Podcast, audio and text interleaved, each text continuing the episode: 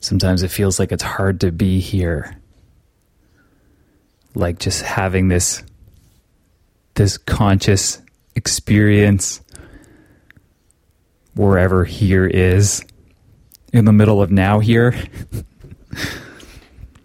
you know, everyone's walking around in their head absorbed in their problems like it's it's just kind of hard to be here.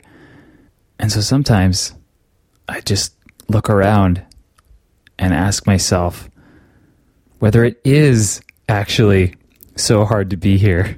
And oftentimes it feels like actually actually I'm just here.